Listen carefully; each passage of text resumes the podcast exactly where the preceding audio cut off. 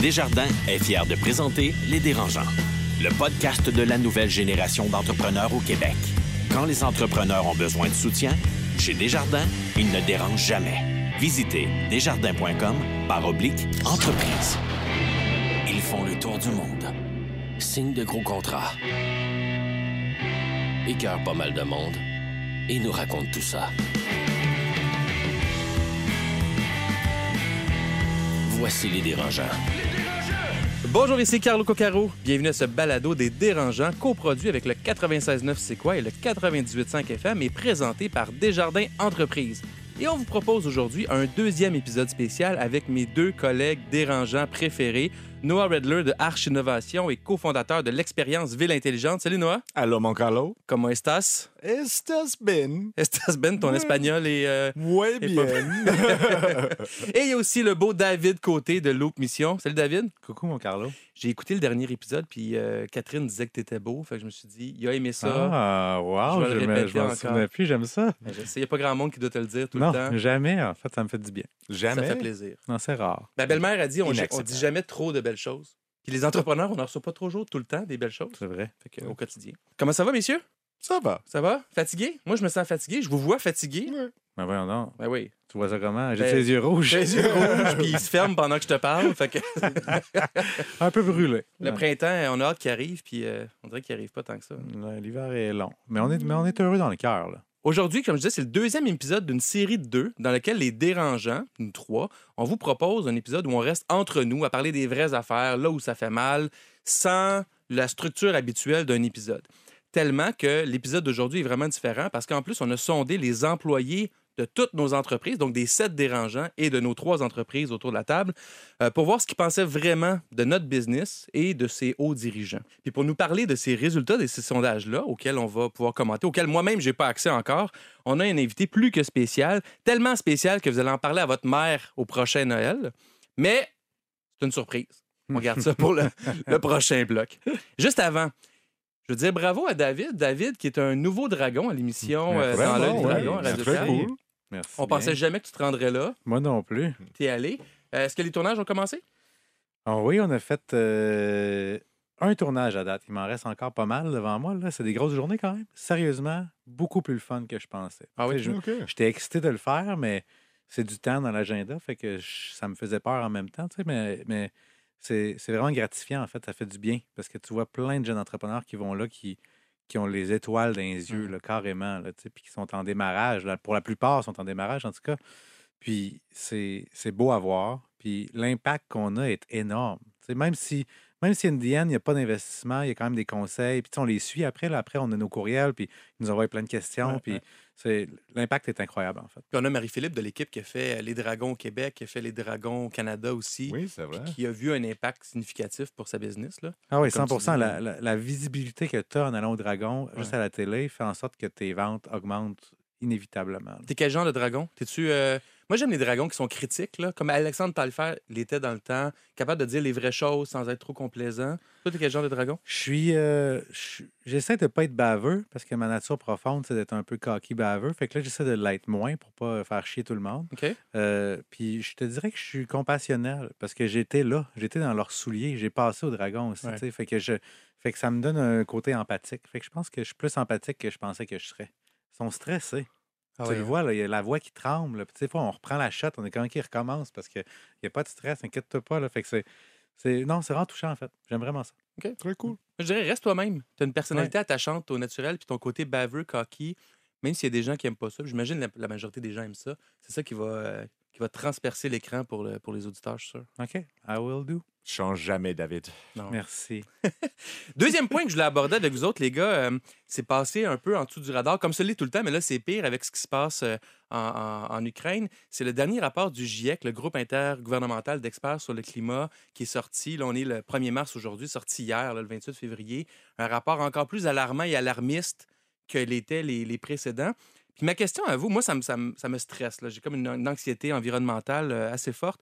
Euh, comment est-ce que l'environnement, les changements climatiques affectent ou pas votre vision de l'entrepreneuriat et de vos projets?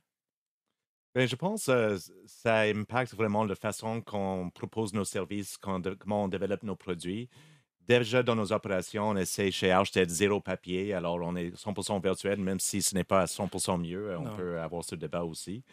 Euh, mais on est, plus, on est très conscient et on essaie de vraiment donner un peu plus de temps vers des projets d'innovation, euh, d'innovation vers des technologies vertes euh, pour aider différents projets. C'est dans notre esprit, c'est vraiment dans notre culture.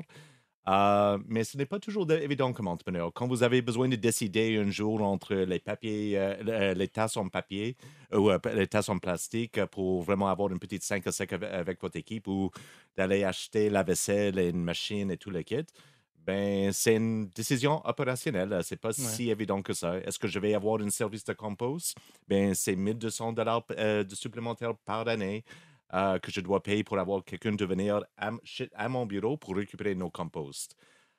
On veut être mieux. Ça serait bien si on avait d'autres solutions qui facilitaient la tâche pour une petite entreprise. Euh, je dirais on était toujours conscient euh, d'essayer d'être un peu plus responsable, responsable dans nos pratiques. Euh, mais oui, ça m'a toujours préoccupé. Je ne sais, pas si ça change grand-chose pour moi, mais j'espère que ça va changer des pratiques pour d'autres personnes. OK. Toi, David? Toi qui es déjà dans l'économie circulaire, qui a Ouais. déjà la tête à ça. Ben, moi, ma, ma première job qui était pas très payante, c'était plus une dépense qu'un revenu. J'étais activiste environnementaliste. Ah oui? Ce qui fait que ça a toujours été au cœur de, de, mes, de moi-même. sais, Puis la, la raison de toutes mes entreprises que j'ai parties dans ma vie, ben, c'était pour une raison sociale, environnementale, toujours. Fait que moi, c'était au cœur, c'est dans mon ADN. En fait, Ouais. fait que ça, Contrairement à Noah? Oui, mais non, mais. J'ai appris. mais tu sais, fait que j'ai. Puis moi, cette anxiété environnementale-là, je l'ai depuis toujours. là. Ça me stresse. là. J'étais Mm. Depuis la zone de libre-échange, des manifestations euh, à Québec, quand j'avais T'étais-tu là? 16 ans, j'étais là. Ah oui? Les... C'est moi qui organisais la manifestation littéralement dans mon cégep, Carnot.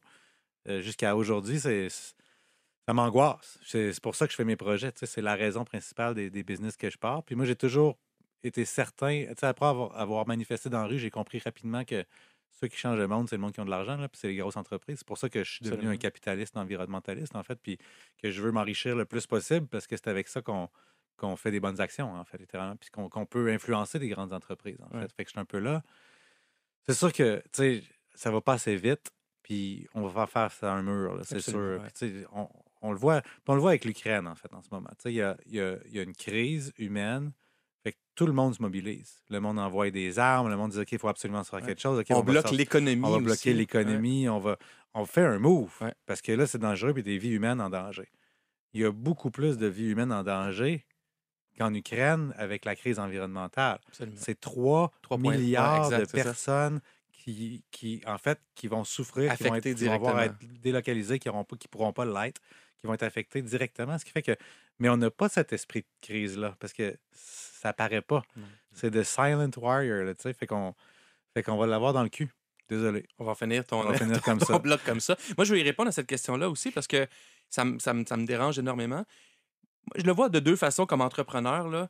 Il y a- il y a- ce que Noah a dit est vrai. là. Je- je- en même temps, c'est la base de la base. Il me semble qu'on est. Puis des fois, je parle avec des gens qui ne croient pas au recyclage puis au compostage, pas nécessairement des entrepreneurs, puis je me dis, je peux pas croire. Tu sais, je peux pas croire qu'en 2022, on puisse critiquer ces, ces, ces- ces affaires de base. Là. Tu sais, Mm. C'est la base. Puis comme entre- entrepreneur, fondamentalement, moi, je crois beaucoup à l'éducation comme étant une solution à moyen long terme pour sauver le monde en général, sauver des extrémismes, du racisme et de la crise environnementale. Puis après ça, je me dis, ben, puis là, moi, je- j'œuvre en éducation, fait qu'au moins, je me, je me rassure en disant, ah, mon, mon travail va servir à quelque chose aussi pour la cause euh, des changements climatiques. Puis l'autre bloc, c'est si j'avais d'autres entreprises à partir, je pense que le futur économique et environnemental passe par ces grands changements environnementaux-là qui vont nécessiter des entrepreneurs et des entreprises qui vont arriver soit avec l'innovation technologique ou autre type de produits et services qui vont faire une grande différence parce que tu dis on va frapper un mur puis l'impact est exponentiel. Puis on ne comprend pas le- notre cerveau n'est pas fait pour dealer l'impact exponentiel. On comprend des lignes droites mais quand la ligne est exponentielle elle monte à quasiment 90 degrés toute cette zone là entre la droite puis la, la- la courbe exponentielle notre cerveau ne le comprend pas fait que un réchauffement de 1,5 degré versus 2 degrés c'est c'est un monde de différence en termes d'impact environnementaux puis le jour où on va rentrer là, les- la population va chialer en disant pourquoi on n'a rien fait avant. Ah, puis oui, exact. Il va être trop tard. Puis là, on va se mobiliser. Vous allez voir, ouais. là, on va se mobiliser. là. Dans 15 ans, ça va, ça va être le bordel. Puis là, on va tous Ouais, se mobiliser, ouais. on va dire qu'est-ce qu'on fait. Mais il y a une grande, grande possibilité qu'il va être trop tard, Ouais, en fait. C'est pour ça qu'on veut inspirer le plus d'entrepreneurs à faire des entreprises qui sont pas juste des entreprises qui respectent l'environnement, mais qui sont des entreprises qui donnent des solutions. C'est de la techno qui va amener une solution aux crises environnementales, en fait. C'est les entreprises qui grandissent le plus vite en ce moment. C'est vrai. La troisième chose que je voulais aborder avant qu'on passe à la- aux réponses de nos employés au sondage, c'est la question dérangeante. Êtes-vous prêt? Je suis prêt. T'es prêt, David? Ouais, pas pire. OK. La question dérangeante. Quelle est la plus importante somme d'argent que votre entreprise ou que vous-même avez donnée à une cause et pourquoi? 5 piastres. 5 piastres pour qui? ah non, mais en fait, je pense pas que j'ai donné des gros montants. J'ai donné des, des montants à gauche à droite pour des marathons, pour des trucs de levée de fonds, etc. Ben, tu m'en as donné à moi. Je suis Ah, euh, sur le bon. CA du Club Tu Richelieu vois, Montréal. c'est vrai. On envoie des enfants dans des camps de jour, euh, de. Noël. Ça, je t'en ai donné. Je te tout de remercie, même, je le fais, mais c'est jamais des gros montants. Je pense que ceux à qui on donne le plus, c'est Moisson Montréal. Parce qu'on leur en donne pour des sûrement des centaines de milliers de dollars par année là, en fruits et légumes. Ah oui. hein? Mais, mais c'est pas de l'argent, c'est de la matière, en fait. Fait Pour que- eux, est-ce que c'est l'équivalent? Tu penses? Ben, pas vrai. Ben oui, puis non. Dans le sens que ils dépendent des dons à 100 là, fait qu'ils transforment, ils transforment pas ça en argent, là, tu sais. Non, c'est ça. mais euh, ils transforment ça en dons. Mais c'est quand même merveilleux, là, tu sais, dans le sens, c'est- quand même noble, mais j'ai jamais vraiment écrit un gros chèque pour donner à quelque chose, en fait. Ok. J'ai jamais fait ça. Pas un gros chèque, euh, moi, euh, moi non plus. Euh, Il y a beaucoup de petits dons. J'aime les moments où je reçois un courriel et je dis hey, ça, ça, me parle aujourd'hui et ça m'inspire. Alors, je suis prêt à donner une 100 un 200 Des fois, à des amis, je distribue un peu d'argent pour différentes le- levées de fonds. Um, mais en pensant à cette question, je réalise que j'avais donné beaucoup à la santé mentale. Il y a deux ans que j'avais commandité euh, concours d'innovation pour un projet en santé mentale et on avait quand même financé un prix de 10 000 euh, et aussi, euh, quand j'étais à Syntec, on avait créé un fonds d'urgence pour les entrepreneurs euh, qui avaient des crises en santé mentale, euh, où ils pouvaient aller prendre rendez-vous avec, une, euh, avec un psychologue à n'importe quel moment. Et je- moi, je recevrais la facture. Il y avait un budget maximal euh, par entrepreneur. Et on avait quand même dépensé quelques milliers de dollars euh, là-dessus. Pas des sommes énormes, jamais dans notre vie, mais c'était toujours quelque chose qui était proche à mon cœur, sans trop planifier. Apparemment, je donne beaucoup. Ouais. Super, bravo Noah. Ouais, Moi, je suis, je suis juste intense dans ce que je fais. Puis j'ai lancé aidersonenfant.com, qui est devenu un organisme à but non lucratif il y a trois ans. Puis j'ai dû investir. En fait, j'ai investi, je ne vais, pas- je vais pas dire au continent, j'ai investi plus de 600 000 dans ça dans les 6-7 dernières années. Wow. Mais c'est pas wow, si c'était à refaire, je le referais plus comme ça. C'était juste trop intense, trop mal, mal organisé, trop. J'avais une vision claire, mais je- il aurait fallu que j'aille en étapes. Puis tout ça, finalement, c'est devenu. Ça aurait pu causer ma faillite parce que c'était trop d'argent, ça rapportait rien. C'est tous les profits de, de Mathémo Monde et des emprunts qui sont allés là-dedans. là. Ça avait juste pas, pas d'allure. Là, maintenant, l'OBNL est, est autonome et sain, tout ça. Mais ça, je, autant c'est euh, une mauvaise décision d'affaires, autant c'est ma plus grande fierté professionnelle et, euh, et d'implication. Puis j'ai donné récemment, puis je n'allais pas dire ça, puis là, tu parlais, Noah, puis j'ai pensé. Il y a deux jours, j'ai donné un 1000 dollars à quelqu'un que je connais, qui est quelqu'un de mon équipe qui est ukrainienne, qui est directement dans mon équipe, pour en disant Regarde, y a-tu des gens que elle, sa mère est là-bas, elle est ultra inquiète. Puis j'ai dit Tiens, voilà un montant, donne-la à des gens que tu connais là-bas qui ont besoin parce qu'elle ramasse de l'argent à gauche et à droite pour aider des familles qui, qui se déplacent. Puis j'ai donné euh, ce montant-là pour. euh, puis, tu sais, j'ai une confiance euh, immense en Olga, puis elle l'a donné à un organisme là-bas qui, qui, euh, s'occupe directement des gens. Super, bravo. C'est intéressant Ouais. que tu parles de confiance, parce que je pense que souvent, j'ai pas donné à des organismes en me disant je pense que je vais mieux le gérer. Mm. On dirait que j'ai une espèce de doute qui persiste depuis longtemps de Ah, ils vont-tu vraiment bien le gérer? tu sais? Fait qu'on dirait que ça me fait tout le temps peur, cette partie-là. Ah ouais, hein? J'ai travaillé dans le monde des OBNL et je suis 100% d'accord avec ça. Je vois beaucoup de gaspillage et ça m'a beaucoup fr- frustré et c'est pourquoi je ne donne pas des grandes sommes. Mais quand je donne pour un prix d'innovation ou quelque chose comme ça, c'est pour encourager un entrepreneur ou pour aider une humaine que, avec qui j'ai une relation peut-être. Merci Noah, merci David. Alors, euh, tout de suite après la, la petite pause de 30 secondes, on rencontre notre invité mystère masqué, Oh! puis on fait le tour des réponses de nos employés. au Ben, J'ai hâte de voir. Le podcast de la nouvelle génération d'entrepreneurs au Québec. Les dérangeants. Alors, on est de retour pour le prochain bloc où on regarde les réponses de nos employés au sondage qui a été préparé par notre invité mystère, qui est la tête pensante derrière les dérangeants, celui l'idéateur, celui que je surnomme le renard de la Côte-Nord. J'ai nommé Hugues Chandonnet. Hugues, merci d'être là. Carlo, Euh. les gars, des sondages, j'en fais pas dans la vie. C'est la première fois que je fais ça, mais ça m'a rappelé qu'à une époque, j'étais inscrit à- en sociologie à l'UCAC et je suis pas allé. Mais j'ai l'impression qu'après avoir partagé ces résultats-là, il y a peut-être un, un doctorat honoris causa qui va arriver par la poste. Probablement. Ouais. Mais bref, je vous trouve brave. Ou une job chez Léger Marketing. Je vous trouve brave parce que je ne sais pas si vous avez regardé les questions, mais il y a clairement des réponses des employés qui pourraient vous mettre dans le trouble. Ah Êtes-vous ouais? nerveux? Un peu, mais non, ouais.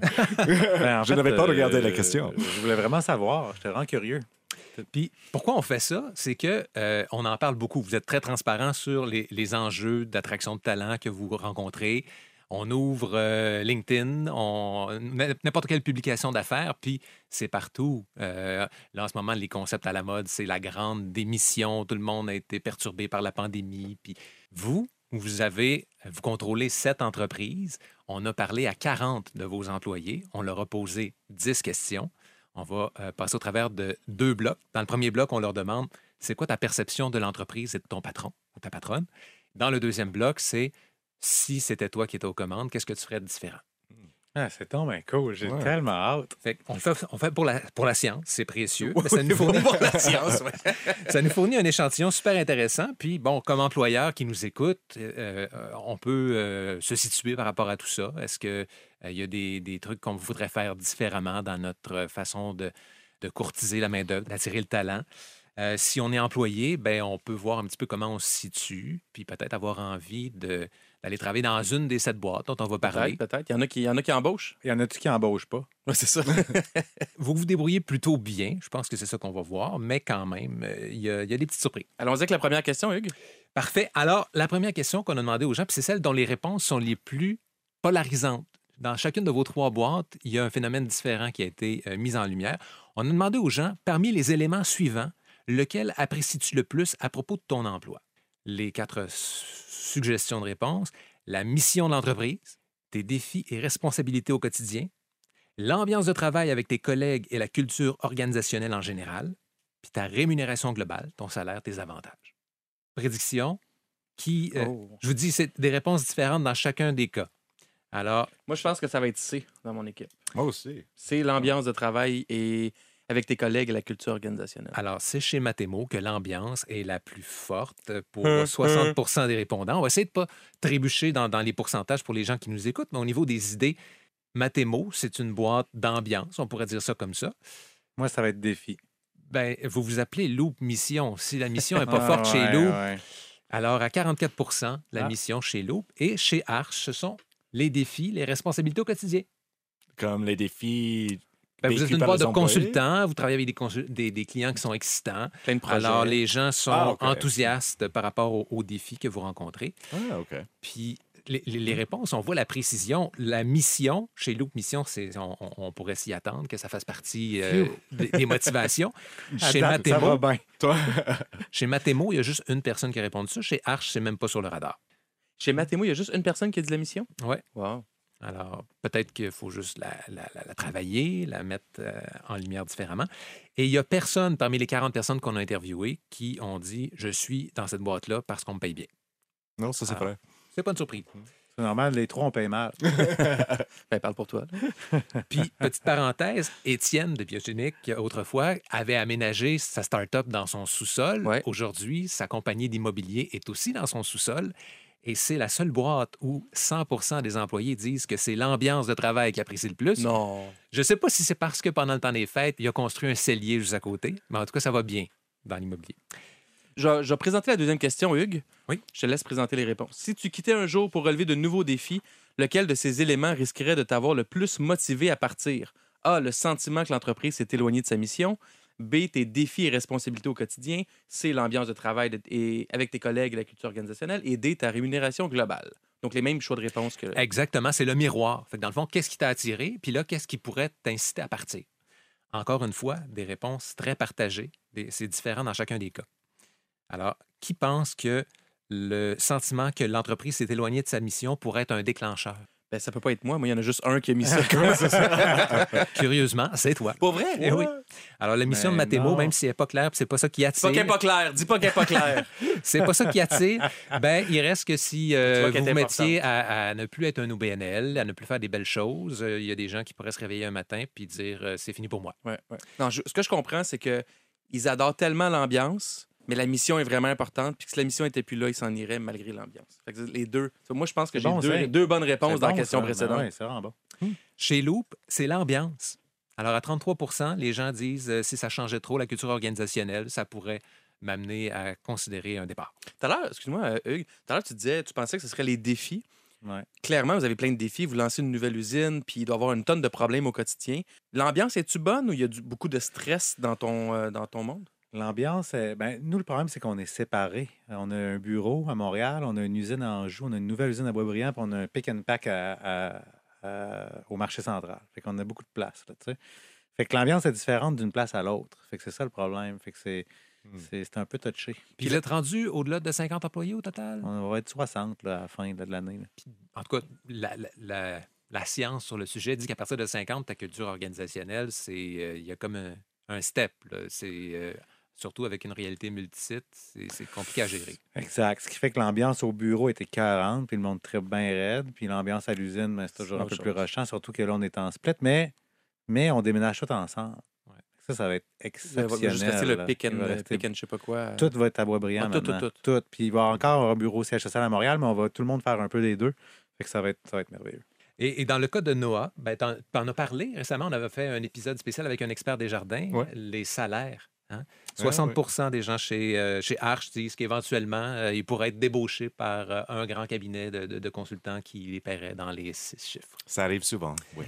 Voilà. Troisième question? Troisième question, on a demandé aux gens si tu devais décrire ton ou ta boss, ton PDG, en un mot, lequel de ces qualificatifs serait le plus approprié? C'est celle-là me fait tellement peur. C'est très partagé. Puis les dérangeants, on, on vous connaît tous les sept. Il y- a des personnages. Puis les personnages sont vraiment bien euh, définis par euh, les réponses. Il y a des visionnaires, il y a des humains, il y a des compétents et rigoureux. Puis on a aussi proposé la réponse quelqu'un d'un peu brouillon ou brouillonne, mais adorable quand même. C'est celui-là qui me fait peur. C'est très drôle. Fait qu'on a 47,5% de visionnaires et 45% de réponses sur l'humain. Trois dérangeants de chaque barre. Ah ouais? Est-ce que quelqu'un veut se risquer? Ben, moi, ils vont. C'est soit humain ou un peu brouillon, mais sûrement humain. là. Alors, tu es humain dans 70% des Ah ouais. cas. Euh, Étienne est un leader humain. Marie-Claude chez Triton est une leader humaine. Et nos visionnaires sont euh, Noah chez Arch à Ah. 60 Respect. Voilà. Respect. David, un visionnaire, à 55,6% et Marie-Philippe à 100% chez Wow. Chic Marie et Swipe. Mon Euh, 45% c'est-tu brouillon? Il y a une personne qui a dit que tu étais un peu brouillon, mais adorable quand même. C'est la seule personne sur les 40 qui a, qui a trouvé ça. Ça fait ton charme. Ben oui, c'est oui. ça. Je me disais qu'il y en aurait plus sûrement parce que c'est aussi mon, c'est aussi mon front. Et là-dedans, on a oublié notre ami Alex chez Mango, qui est considéré compétent et rigoureux dans 50% des cas. Bravo, Alex. Hein?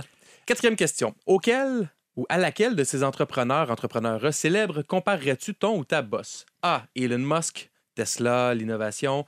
B. Yvon Chouinard de Patagonia, l'engagement social et environnemental. C. Elisabeth Rioux, Oaka Swimwear Lifestyle. Et D. Oncle Picsou pour la profitabilité à tout prix. Alors, c'est une question qui est un petit peu dans la suite des, des- des Ouais. types de personnalités, puis on voulait juste savoir s'il y aurait quelqu'un qui répondrait vraiment Oncle Picsou, mon idole de jeunesse. Et oui, il y a deux employés d'Alex chez, euh, chez Mango qui... euh, qu'on salue et qui ont répondu Oncle Picsou parce que bon, la, la gestion des projets web, ça demande des euh, vérifications très serrées. Euh, mais on a donc des Elon Musk autour de la table. Euh, Oh. Noah, chez Arch, 100 de des employés te considèrent euh, associé à Elon. Chez Étienne, c'est le cas. Chez Alex, c'est à 50 la, la vision d'Elon Musk. Marie-Philippe, 100 euh, Marie-Philippe Elon Musk? Ouais, ouais, ouais. Et C'est drôle, parce- c'est drôle parce qu'elle est quand même dans la vente de vêtements beaucoup. Puis il y a un choix qui était quelqu'un qui vend des vêtements, puis malgré tout est en innovation. ben, il y a la dimension technologique qui est Absolument, forte, c'est ouais, ça. ouais.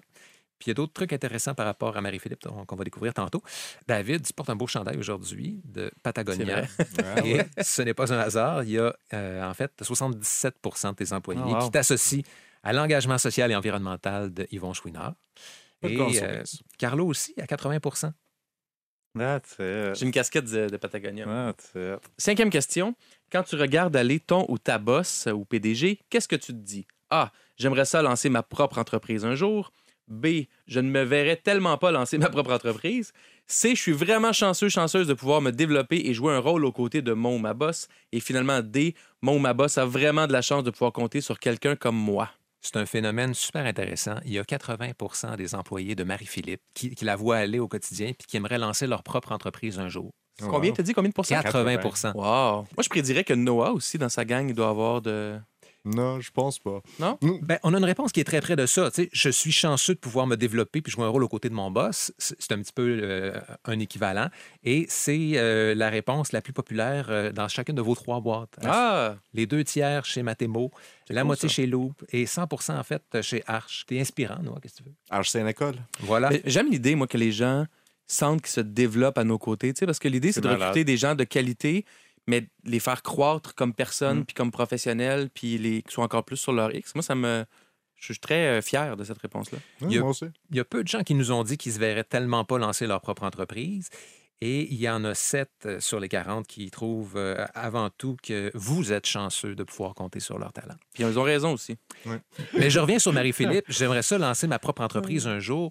On a besoin de, de- de leaders comme ça. Euh, en- si on pense à Silicon Valley, euh, des gens qui ont travaillé chez PayPal, chez Facebook, ça devient comme une espèce de grappe. Surtout en technologie dans la Silicon Valley. Ils ont accès à des gens, des réseaux, des débuts de technologie émergentes qui vont développer ailleurs, qui se font racheter par le même monde de toutes ces grappes-là, ces écosystèmes-là. Mais Marie va perdre tous ses employés. Oui, c'est ça. Et ça complète le premier bloc. Merci, Hugues. Merci à vous. On se retrouve après avec, euh, dans le fond, qu'est-ce qui arriverait si on plaçait vos employés aux commandes? Oh, boy. Podcast de la nouvelle génération d'entrepreneurs au Québec. Les dérangeants. Le CA, une présentation de Garling WLG, des avocats aux côtés des entrepreneurs. Le succès, ça se prépare et ça se protège. Développez les meilleurs réflexes en matière de droit et propriété intellectuelle. Visitez garlingwlg.com. Et on est de retour pour le deuxième bloc avec le beau Noah Redler, Très beau. Le très beau renard de la Côte-Nord, Hugues Chandonnet, N'importe quoi. Faut pas que ça colle, ça. et le, et le gentil David Côté. Oui. Alors, deuxième bloc, où on regarde comment nos employés géraient ça, ces entreprises-là. Exactement. On a demandé, dans un sixième temps, pour toi, la chose la plus importante dans la culture organisationnelle d'une entreprise, ce serait quoi? La diversité et l'ouverture à la différence, on en parle beaucoup. La collaboration, l'absence de hiérarchie ou la politique de télétravail ou les mesures de conciliation travail-famille. Moi, je prédis que ma gang a dit collaboration. David? Eh, J'ai aucune idée qu'est-ce que ma gang a dit. C'est une split.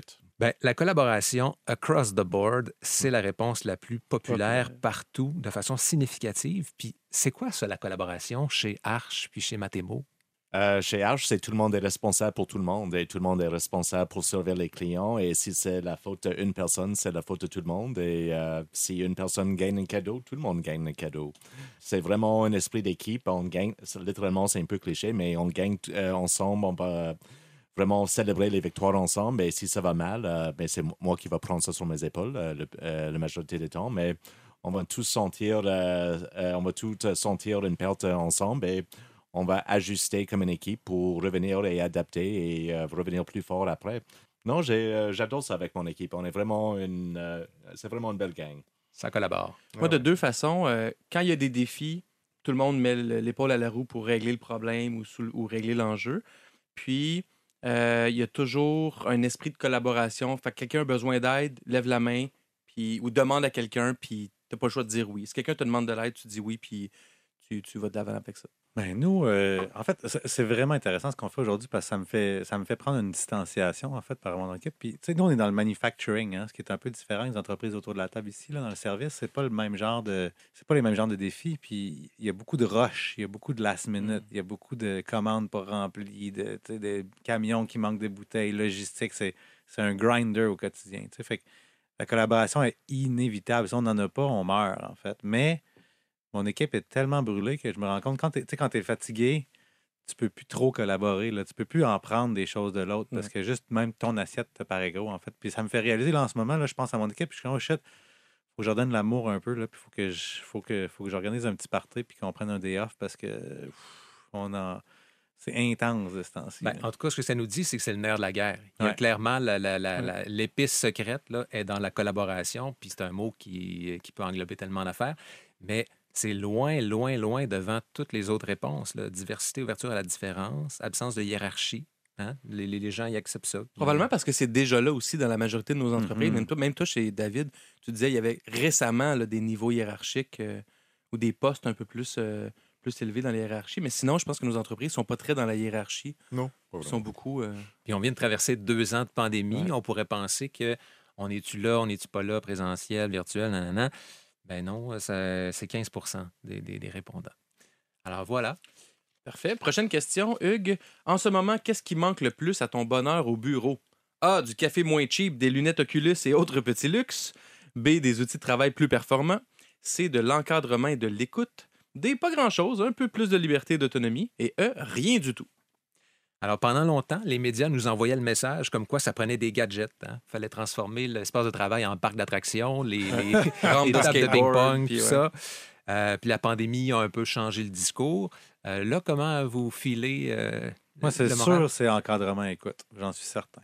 Moi, je pense que rien du tout, ma gang. T'es trop fort. Ah Euh, non, non, mais l'encadrement et l'écoute, là, pour répondre à David, il y a seulement cinq personnes sur les Ah 40 qui ont répondu ça. Fait que, tu sais, le côté santé mentale a peut-être été adressé déjà dans vos boîtes, c'est bon. Euh, mais rien du tout, c'est la réponse la plus populaire et Ah, chez ouais. Carlo, et chez Loop, et chez H. Wow. Ah, très cool. Et chez Oh mon Dieu, je viens de me détendre complètement. Ça se peut-tu, ça? Mais tu je- demandes aux gens qu'est-ce qui manque à votre bonheur? À rien. Puis lui qui vient de dire en plus, David, là, tu sais, que c'était Ben, je rough, de, je stressant. suis quelqu'un puis- de un petit peu suranxieux, puis je suis souvent, j'ai souvent peur que mes employés trouvent que c'est too much. Fait peut-être que je, je suis un peu mère poule, fait que ah, ça me détend. Les quatre autres dérangeants, eux autres, c'est la même chose? Ben, En fait, l'autre euh, élément important, c'est euh, on n'est pas dans les gadgets puis l'artificiel, c'est des outils de travail plus performants. Ouais. Alors, chez Mango, chez Chic Marie et Swipe, euh, on demande des outils plus performants. Fait que euh, peut-être, Alex, euh, les Pentium 4, 133 MHz, 16 MB de RAM, à remplacer. C'est bon. Prochaine question. Si tu étais le patron ou la patronne, qu'est-ce qui changerait dans l'entreprise? A. On aurait de meilleures assurances et on irait dans le sud avec l'équipe une fois par année. B. On se gênerait pas pour flusher plus de clients désagréables. C. On ferait davantage en matière de responsabilité sociale et environnementale. Et D. On serait déjà une licorne avec une valorisation de plus d'un milliard de dollars et cotée en bourse. On en a parlé tantôt de responsabilité sociale environnementale.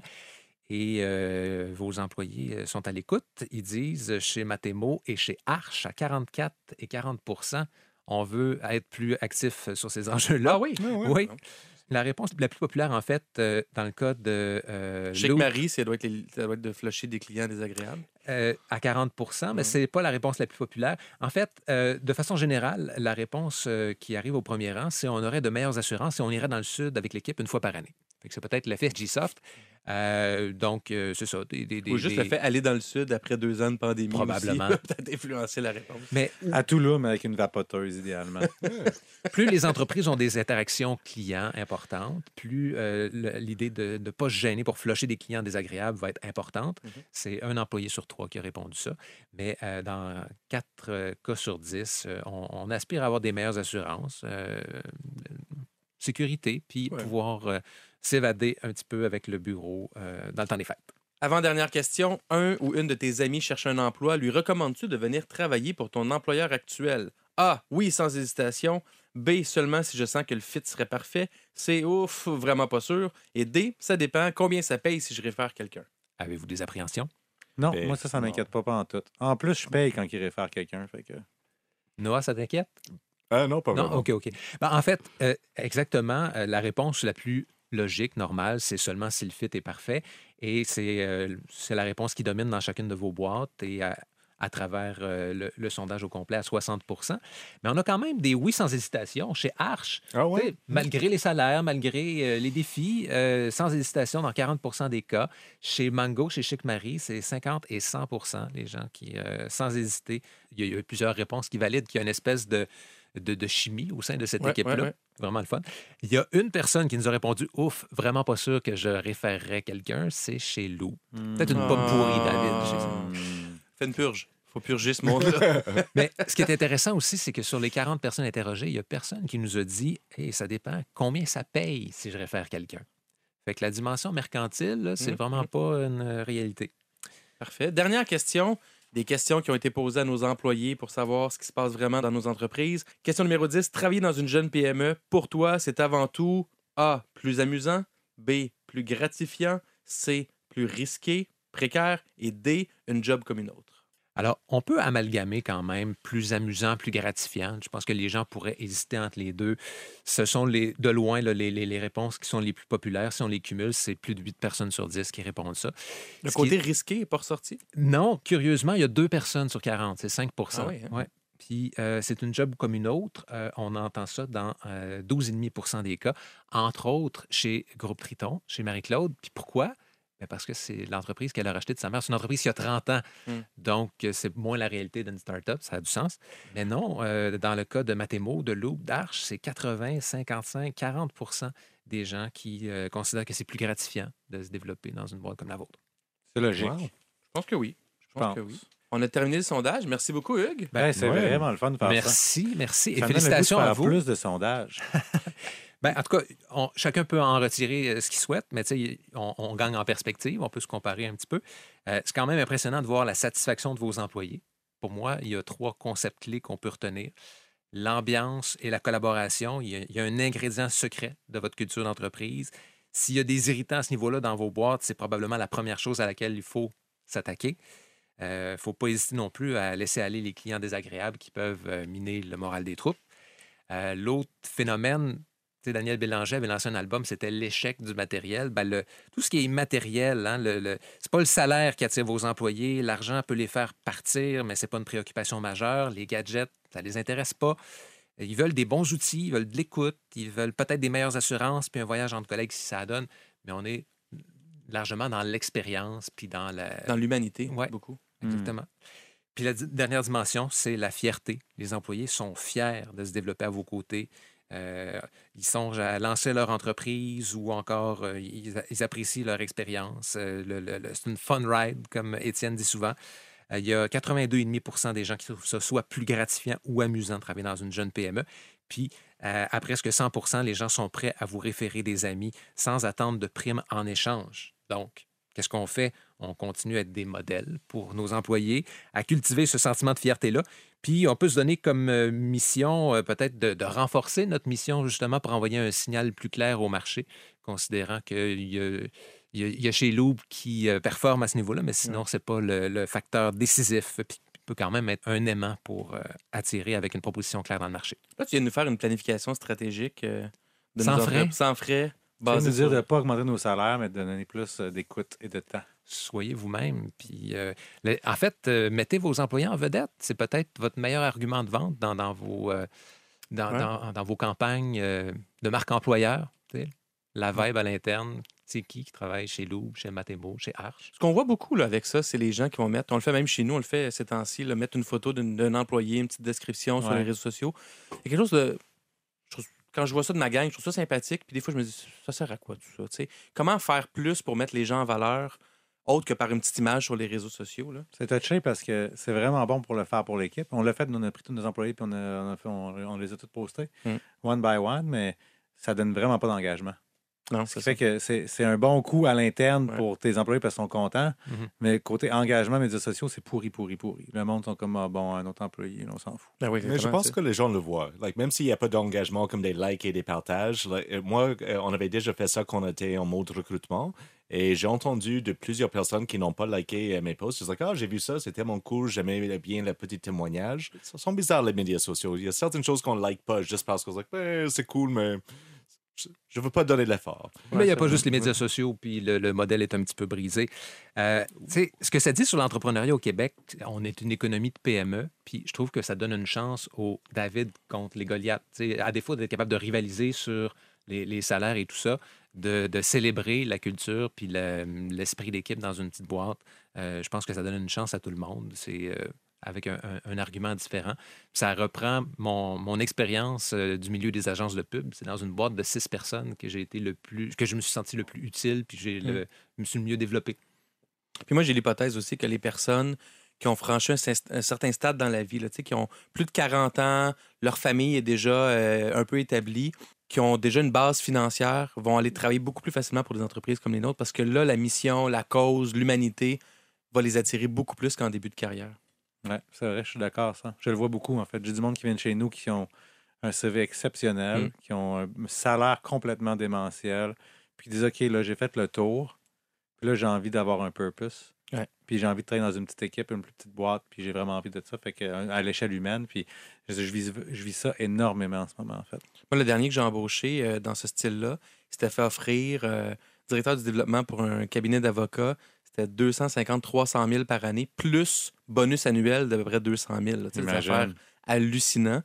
Puis clairement, je donne pas ça. Là.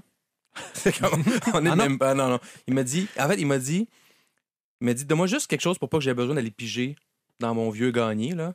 Comme il, était- il avait pris une semi-retraite, finalement, il, il était pas heureux à la retraite, il revient. Juste quelque chose qui fait que je suis capable de vivre, puis moi, je vais me donner all-in. Puis il se donne all-in x 10. Là. Son Incroyable. implication en temps est comme Wow. hallucinante. là.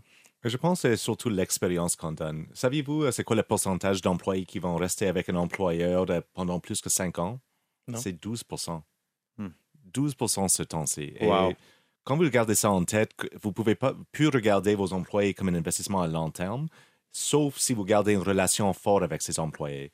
Parce que nous, euh, nous avons des archers qui ont été recrutés par des autres firmes, qui, par nos clients, par d'autres firmes, euh, et gagnent des salaires beaucoup plus élevés, mais ils m'appellent toujours. Non, on- je parle avec ces gens, on prend des verres ensemble, et quand il y a, même des fois, quand il y a un mandat ou du business euh, qui est plus euh, pour arge, et on voit ça chez nous. Et chaque employé, pour nous, c'est un investissement. Mhm. Et Même s'ils si- sont plus chez vous, là, ils continuent à être un investissement, en fait. quand on avait un manque euh, de ressources humaines, ou si on manquait des bras pour euh, certains projets, je pige euh, dans les anciens achats et je dis Regarde, avez-vous 10 heures à me prêter ou à me donner, à me vendre? Et la réponse est toujours oui. Ah Alors, oui, hein? C'est c'est comme ça on pense, et de donner les opportunités, de donner une expérience à nos employés, de vraiment se faire rayonner et d'être dans la salle. Et c'est ça l'avantage euh, de travailler avec nous. Si vous avez 24 ans, vous sortez de l'école, le lendemain, si vous travaillez avec Arch, vous êtes devant DG, président, élu, etc., dans le meeting avec nous. T'entends des vraies choses, pas juste Ouais. ce que je vous raconte plus tard. Et ça change le jeu. Et c'est pour, nous, euh, je pense que c'est très apprécié. Aussi, beaucoup de transparence, alors on partage nos expériences. Euh, mais c'est ça que les gens cherchent. Et c'est pas que pas que, j'utilise ça pour garder leur salaire euh, plus petit. J'aimerais payer, offrir un salaire plus élevé. C'est difficile ce temps-ci, ce temps-ci, mais les gens sont en train de penser à l'avenir. Qu'est-ce qui peut me préparer pour l'économie de demain? Merci beaucoup, messieurs. L'épisode est déjà terminé. Je- Un merci spécial à Hugues Chandonnet, le Merci. renard de la Côte-Nord. Merci à vous trois. Félicitations. Vous, je pense que hein, vous scorez bien. Ouais, Ben oui. ben vraiment oui. merci, Hugues. C'était donne- vraiment cool. Il y a trois personnes de mon équipe qui m'ont écrit, mais là, euh, c'était un peu humoristique, ça. Prends-le pas personnel. OK, mais qu'est-ce qu'ils ont mis? Il faut dire une chose. J'ai vu passer un courriel, une invitation que Carlo a envoyée à ses employés. Ouais. Et euh, la façon dont il parle à son staff est assez particulière. Déjà, je ne sais pas si ça a orienté les résultats du sondage, mais le courriel était signé Carlo, votre empereur adoré. Alors, Au- Autant David, c'est le super-héros. Moi, à l'interne, je, je me suis autoproclamé empereur. C'est un running gag. Moi je, quelque moi, je trouve ça drôle, ça me fait rire. Ce qui me met mal à l'aise, c'est quand mon équipe, des fois, en parle à l'externe dans des réunions. Ah, mais on va demander à notre empereur, Carlo. Puis là, je suis tout le temps mal à l'aise. Ils, ils bon, comprennent-tu le. Les gens comprennent-tu le niveau? Je me prends pas au sérieux. En tout cas, je suis obligé d'expliquer. ça Non, peut fonctionner chez joke. Matemo, mais je vois mal PKP chez Québécois. C'est clair. Merci beaucoup, Noah. Merci, Carlo. Merci, David. Merci à toi. À bientôt, tout le monde, pour un prochain épisode des Dérangeants. Le podcast de la nouvelle génération d'entrepreneurs au Québec. Les dérangeants. Les dérangeants!